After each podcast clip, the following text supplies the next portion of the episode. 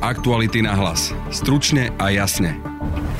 Robert Fico tvrdí, že na nahrávkach z chaty s oligarchom Miroslavom Bederom a advokátmi obvinených nie je žiadny problém. Je to pravda, alebo môže Fica čakať trestné stíhanie? Čo konkrétne je na nahrávkach problém, nám povie Marek Vagovič. Oni nepochybujú v podstate o vine tých svojich kumpánov. Bavia sa tam o organizovaných zločineckých skupinách. Kaliňak tam hovorí o nejakej kauze, vata, o províziách a tak ďalej. Oni žijú v inom svete. Proste držia pokope ako mafia. Volali sme aj Erikovi Kaliňákovi, ktorý mal podľa nahrávky z chaty nahnevať Mariana Kočnera. Ten sa mal vyhrážať, že na oplátku bude rozprávať o Kaliňákovi staršom a Robert Fico sa ponúkol, že to vyrieši. Robert Fico mi nepovedal nič. V druhej časti podcastu sa pozrieme na dôvody pre tretiu dávku vakcinácie proti COVID-19.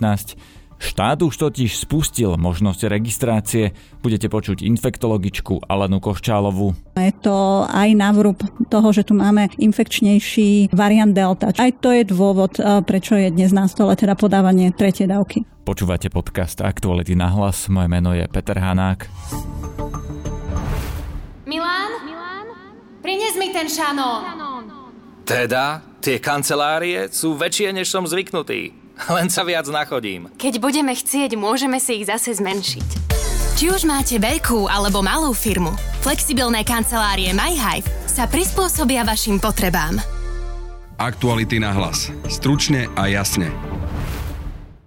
Je to moja legitímna politická agenda, s obhajcami nevinných ľudí som sa stretával a budem sa stretávať. Budem naďalej pracovať na dokázanie neviny, nespravodlivo a z politických dôvodov obvinených nominantov opozície a osôb spájaných s opozíciou. Robert Fico hovorí, že ide o jeho bežnú agendu. Má pravdu, alebo je to nejaký problém, to čo vidíme na tých videách? Pýtam sa v tejto chvíli Mareka Vagoviča, ktorého mám v štúdiu. Vítaj.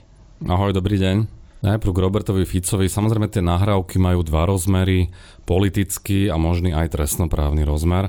Ten politický sa ukazuje v tom, ako je v podstate takou bábkou na špagátiku e, oligarchu Miroslava Bedera, ktorého ubezpečuje, že ho bude vopred informovať o protestoch, ktoré organizuje. Hoci Robert Fico doteraz sa k Bederovi jednému aj druhému vyjadroval tak neurčito, veľmi tak diplomaticky, chodil vraj na ich firemné večierky, lebo je to veľký zamestnávateľ a tak ďalej. Keď už vidíme ale video, kde nepoprie, že je na ňom on, nakoniec to ani nerobí, tak už trošku tie svoje vyjadrenia k nemu mení. Ale je vidno, že ten vzťah je veľmi úzky, že Robert Fico sa veľmi živo zaujíma o to, čo je s Norbertom Bederom, ako sa vyšetrujú tie kauzy a jeho nominantov. Čiže toto je ako kebyže politický rozmer, ktorý mu môže v nejakej miere uškodiť v tom, čo hovorí, ako sa správa a aké veci vlastne komunikuje smerom na verejnosť. No, zaujíma aj ten trestnoprávny, samozrejme, že či z tohto e, niečo je také, že by Robert Fico mohol skončiť napríklad aj e, pred súdom, obvinený alebo možno vo vezení, odsúdený e, za to, čo povedal na tých nahrávkach, lebo o Gorile hovoríme tu 10 rokov, že tam vlastne nie je nič, za čo by Fica mohli stíhať. On on to sám hovorí, že čo som tam robil, pil som tam kolu, že Haščák na neho nič nemá. Je toto iná situácia?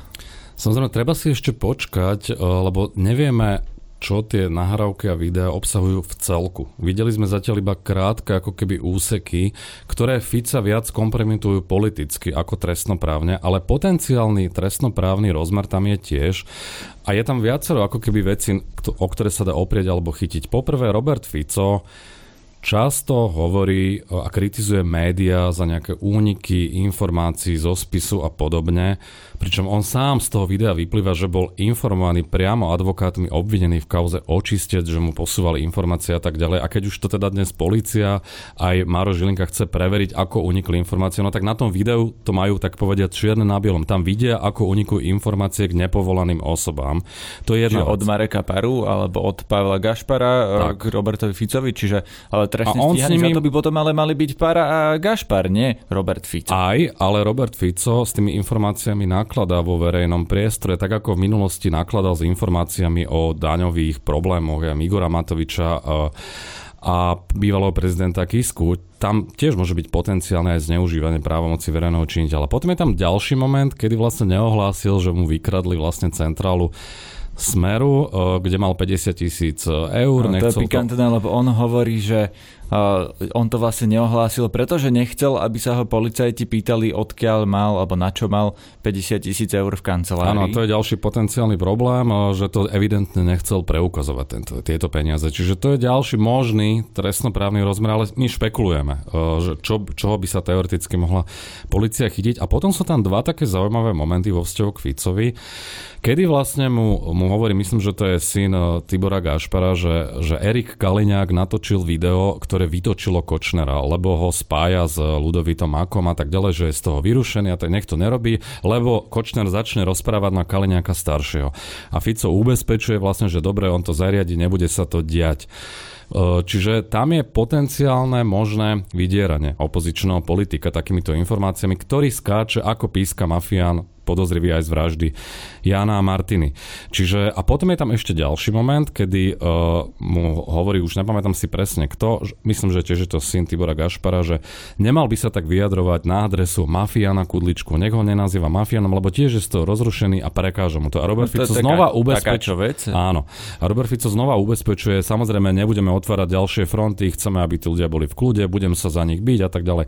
Uh, tam vidno nielen teda ten politický rozmer a ten, ten ako keby tú obavu z toho, že môže mať problémy, ale že v podstate urobí všetko preto, aby vyhoval týmto ľuďom. A teraz si kladieme otázku, že čím ho vydierajú prečo sa tak správa. Čiže aj tam je ďalší možný ako keby rozmer celého tohto prípadu.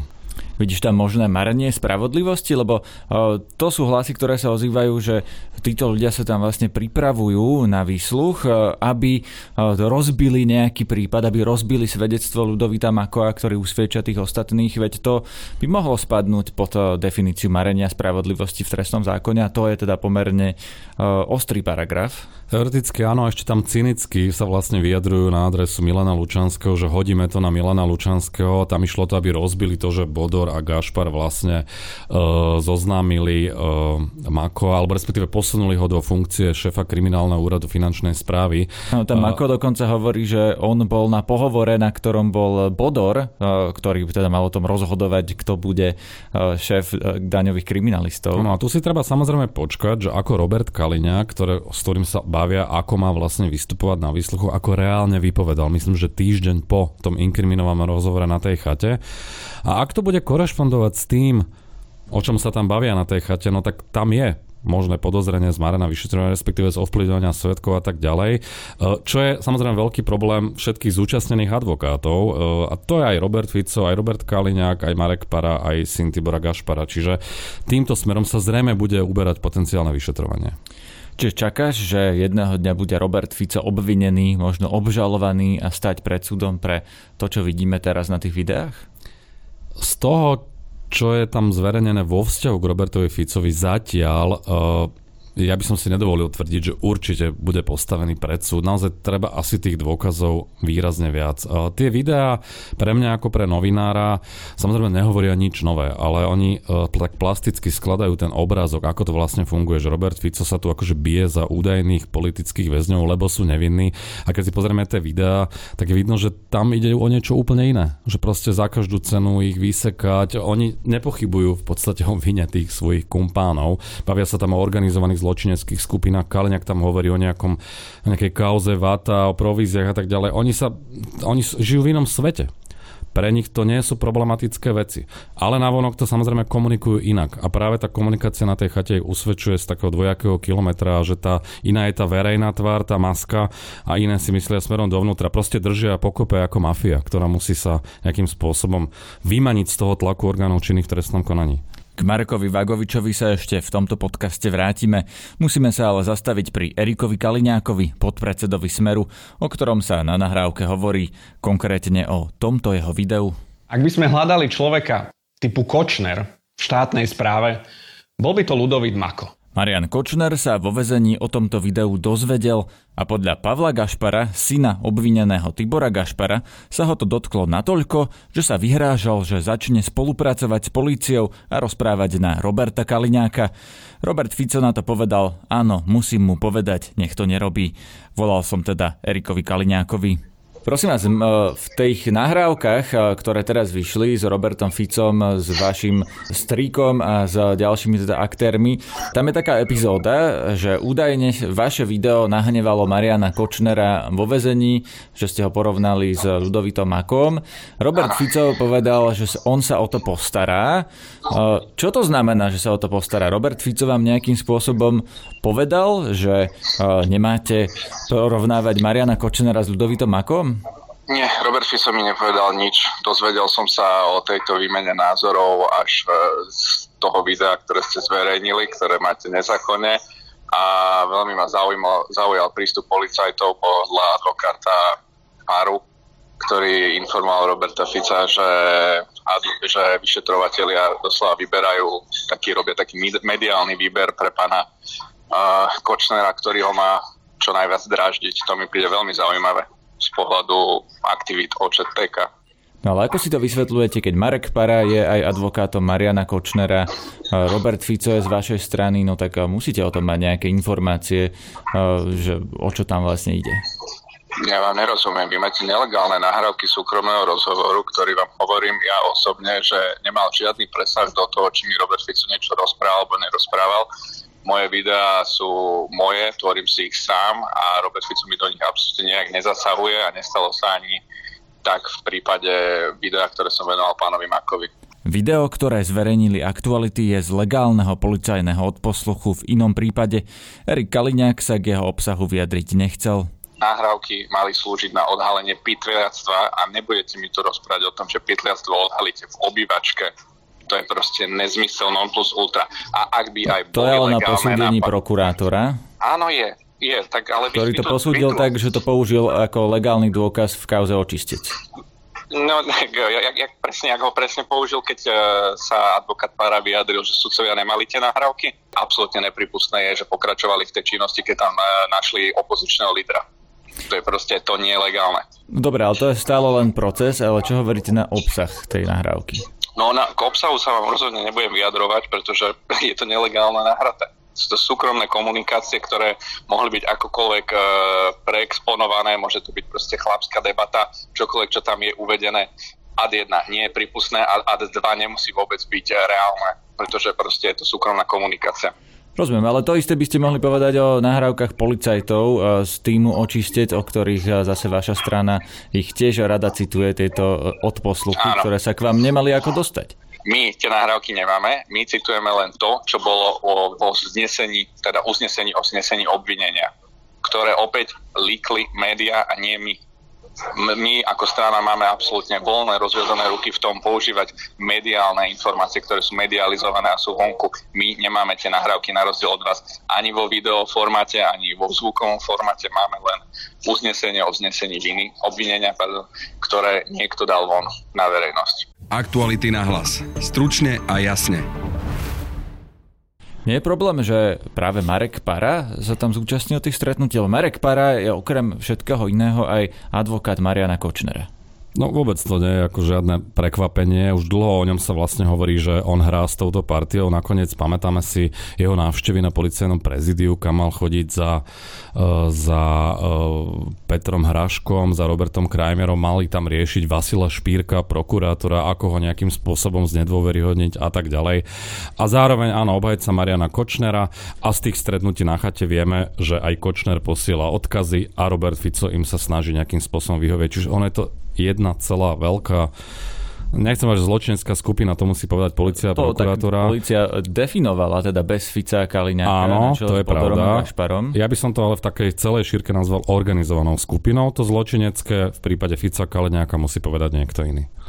Prečo podľa teba Robert Fico nedal ruky preč od eh, Norberta Bedera, od Tibora Gašpara, keď to sú ľudia, ktorí sú očividne toxickí, sú na nich dôkazy, sedia vo väzbe, teda teraz čerstvo súd eh, ich z tej väzby tak eh, na jeden, jednou nohou už sú vonku, lebo nižší súd ich pustil, ešte to musí potvrdiť najvyšší súd.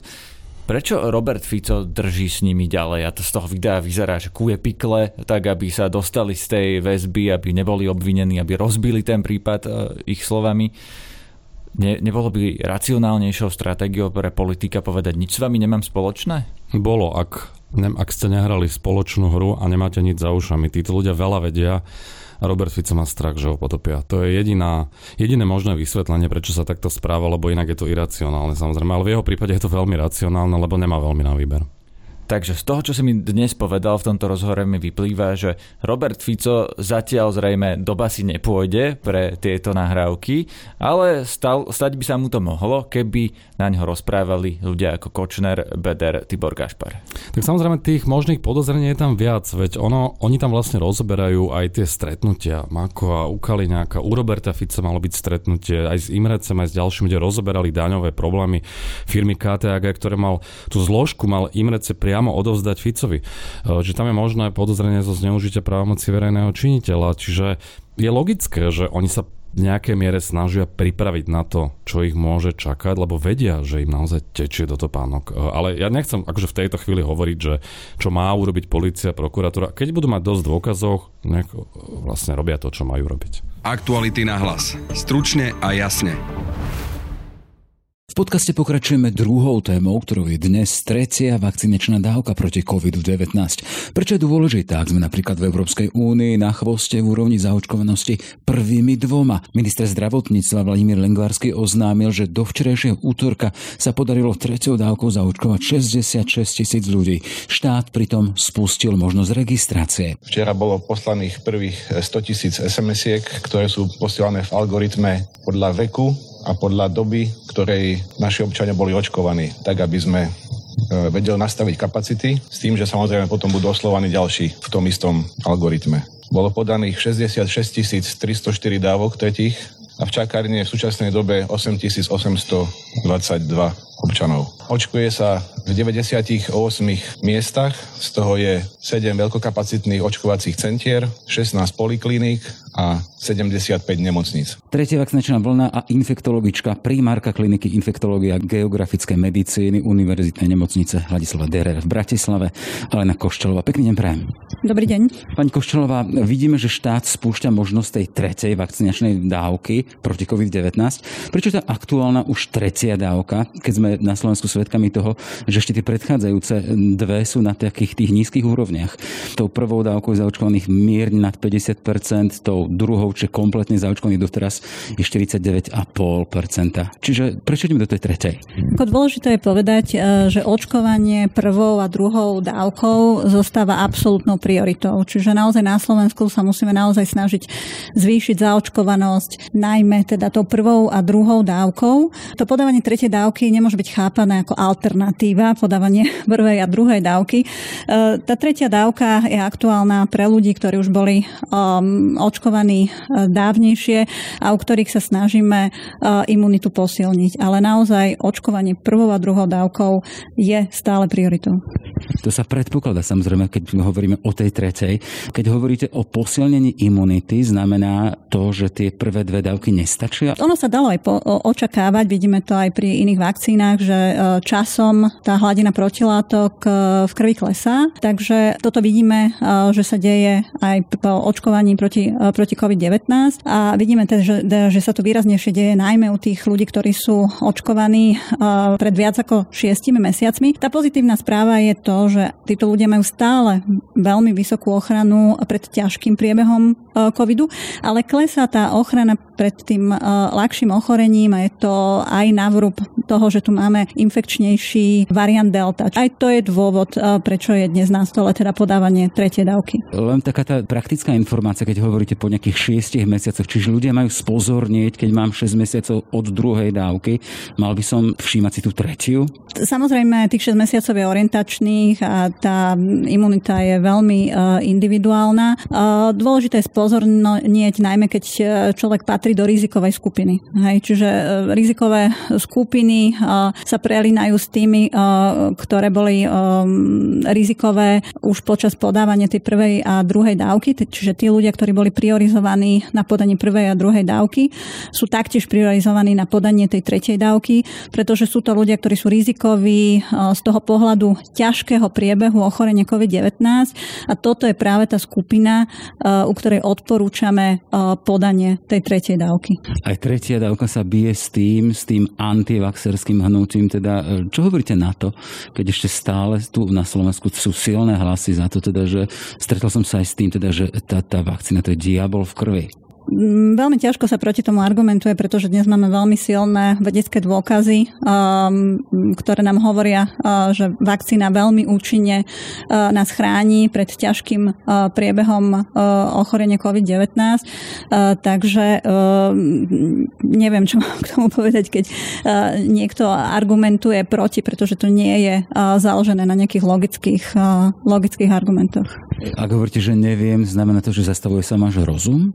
Mm, áno, môžem povedať, že sa mi zastavuje až rozum. Vieme, že pri tej tretej dávke, pri tej tretej vakcíne štát aktuálne e, prioritizuje alebo uprednostňuje ľudí nad 55 rokov. Prečo to je takto? E, priorizuje sa skupina ľudí, e, ktorí sú v riziku ťažkého priebehu ochorenia COVID-19. Nie sú to len ľudia nad 55 rokov, ale sú to ľudia aj s chronickými ochoreniami, ktoré ich dávajú teda do väčšieho rizika ťažkého priebehu ochorenia. To môžu byť kardiovaskulárne ochorenia, cukrovka, e, obličkové e, ochorenie, nejaká extrémna obezita. Čiže všetci títo ľudia majú dnes nárok na tretiu dávku. Samozrejme aj s tými, ktorí majú výrazne oslabenú imunitu, ktorí už boli v tej prvej várke a ktorí teda mohli dostať tú tretiu dávku už za 4 týždne po podaní tej druhej dávky. Táto skupina ľudí, ktorí nemajú oslabenie imunity, ale sú rizikoví, čo sa týka ťažkého priebehu ochorenia COVID-19 môže dostať tretiu dávku najskôr 6 mesiacov po podaní druhej dávky vakcíny. A možno očakávať, že s postupujúcim časom e, tá, ten veko, tá veková hranica u tých, ktorí nie sú rizikoví, pôjde nižšie, hej? Keď hovoríme o tretej dávke? Už dnes to bolo avizované, že tá vakcinácia treťou dávkou sa uvoľní aj pre mladšie ročníky. Samozrejme dôležité je najprv zaočkovať tú rizikovú populáciu, čiže predpokladám, keď sa zaočkuje zhruba 80% záujemcov z tej rizikovej populácie, že sa očkovanie otvorí aj pre mladšie ročníky. Ťažko povedať, kedy to bude časovo, lebo bude záležať samozrejme, aký bude záujem o tú tretiu dávku v tej tej rizikovej populácie. Taktiež bude záujem, aký bude záujem o tú prvú a druhú dávku, pretože, ako sme povedali, táto je prioritná. Chcem sa ešte spýtať na podmienky pre tú tretiu dávku. Teda hovoríte, že tam sú uprednostňovaní tí, ktorí majú nejaký vek, majú nejaké chronické problémy, ale predsa keď hovoríme o čase, o odstupoch, o zdravotnom stave. Tak e, tam musíme rozdielovať tie dve základné skupiny. E, tých, ktorí majú vážne e, oslabenú imunitu a ktorí môžu dostať tretiu dávku už 4 týždne po podaní druhej dávky. U týchto pacientov vlastne tá tretia dávka e, tvorí základnú schému ich očkovania, pretože sa predpokladá, že vzhľadom na tú oslabenú imunitu nevytvoria dostatočnú ochranu po dvoch dávkach. A to vidíme napríklad v nemocniciach. Máme dnes pomerne veľa týchto pacientov s e, oslabením imunity, e, ktorí sa nakazili v tretej vlne a dokonca majú ťažký priebeh. Čiže toto je pre nás absolútne prioritná skupina, mala by byť očkovaná čo najskôr. Čo sa týka tej druhej skupiny rizikových pacientov, teda na tých 55 rokov a tých, čo majú nejaké pridružené ochorenia, ale teda nemajú ťažko oslabenú imunitu, tak teda môžu dostať túto dávku najskôr 6 mesiacov po podaní, podaní tej druhej. E, vo všeobecnosti sa neodporúčajú podať, ak predtým prekonali ochorenie COVID-19, ale ak napriek tomu si prajú túto dávku dostať, bude im to umožnené. Je to samozrejme na zváženie, ak mali ochorenie pred viac ako 12 mesiacmi, napríklad ešte v prvej e, vlne, prípadne mali úplne asymptomatický priebeh e, ochorenia COVID-19, pri ktorom si nemuseli teda vytvoriť dostatočnú e, imunitu. Čiže inak hovoríte to, že ľudia, ktorí získali možno aj tie protilátky prekonaním a potom ďalšími dávkami, poprípadne nemusia uvažovať o tej tretej dávke, hej? Áno, treba to chápať tak, že u týchto ľudí to prechorenie ochorenia ochorenia e, pôsobí v podstate ako booster. Máme tiež takú zaujímavú informáciu zo sveta, teda, alebo teda dnes vyšla informácia, teda, že polovica ľudstva, pri vyše 3 miliardy, už sú zaočkovaných. A napríklad z Belgicka, z západných krajín prichádza informácia, teda, že tam sa zriekajú trecej dávky alebo vakcín pre tretiu dávku v prospech chudobnejších krajín, aby tam platilo to teda, že tá pandémia odíde, ak budú zaočkovaní všetci. Ako, ako sa pozeráte na takúto iniciatívu, teda, že v úvodzokách dobro nezmyselné nie tretej dávke v prospech koho ďalšieho, ktorý je v núdzi? Ja musím povedať, že mne osobne je to veľmi blízke a je to spôsobené tým, že som 20 rokov robila pre humanitárnu organizáciu Lekári bez hraníc. Pôsobila som v mnohých krajinách Afriky a Ázii, ktoré majú menej ako 5 zaočkovaných obyvateľov.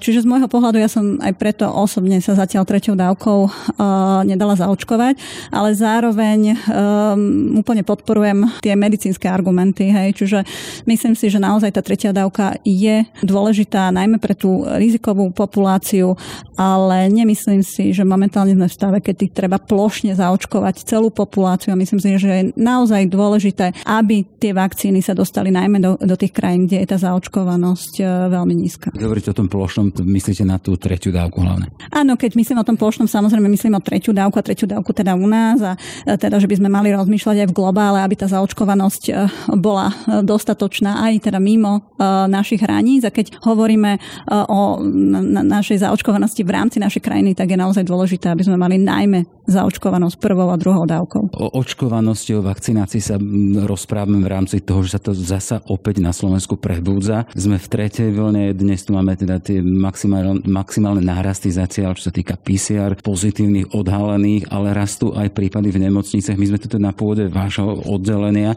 Ako to vyzerá na oddelení infektológie? Teda sme v Bratislave, ktoré je relatívne na tom veľmi dobre, ale e, keď sa na to pozriete optikou lekára, ktorý sa stará o tých, ktorí s tým prechádzajú, tá vakcinácia naberá na zmysle?